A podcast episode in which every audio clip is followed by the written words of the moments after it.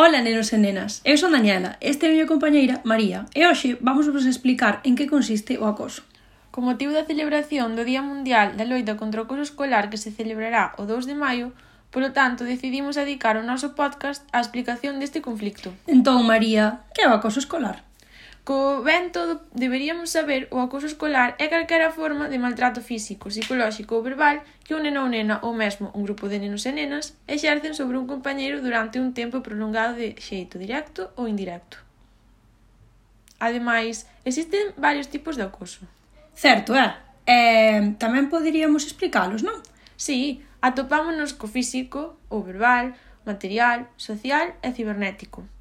Pero tamén podemos distinguir no físico entre o directo, que significa golpear, escupir ou dar patadas, e o estilo indirecto, que significa espiar, seguir a un compañeiro, facer pintadas co seu nome. Despois tamén está o verbal, no que consiste en ameazar, burlarse ou resaltar defectos. Eh, María, en que consiste eso do acoso material?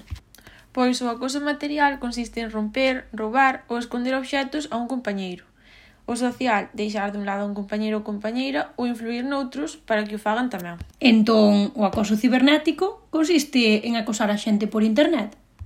Certo é, ou a través das redes sociais. Entón agora, María, despois de falar do que é o acoso en xeral, creo que é ben eh, pois distinguir os papeles que xogan as persoas no contexto do acoso.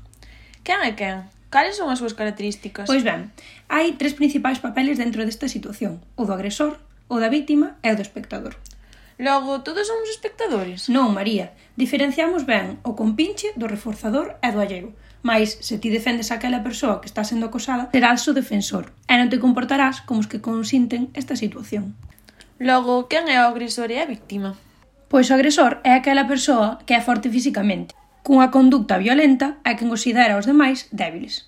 Ademais, non sabe poñerse no lugar do outro, nin comprende sentimentalmente aos demais. As consecuencias deste comportamento pois son a falta de empatía, a crueldade e unha baixa responsabilidade. E que me podes dicir da víctima? Pois a víctima considérase débil físicamente ou psicolóxicamente. É discriminada polos seus gustos, pola súa raza, pola religión ou por ter unha discapacidade. Ademais, pode parecer cobarde por non defenderse, pero estas persoas adoitan ser tímidas e inseguras. As consecuencias de ser a víctima dentro do acoso escolar pon efectos físicos como a ansiedade ou estrés, e tamén efectos escolares, xa que o rendemento non vai ser o mesmo nin esta persoa vai ter unha interacción social como os demais. Nos espectadores diferenciaches entre compinche, reforzador e alleos. Que querías dicir con eso? Pois, María, por compinche entendemos aquel que é un amigo do agresor.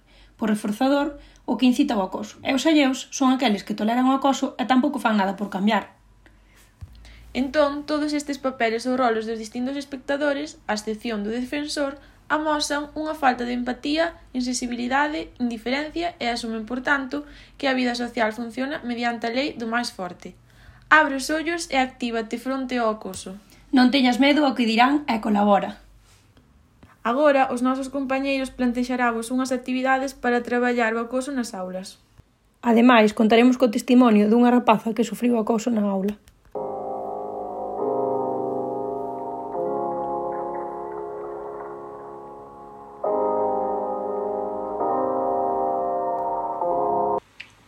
Ola nenos e nenas, eu son Carmela e este é o meu compañeiro Juan.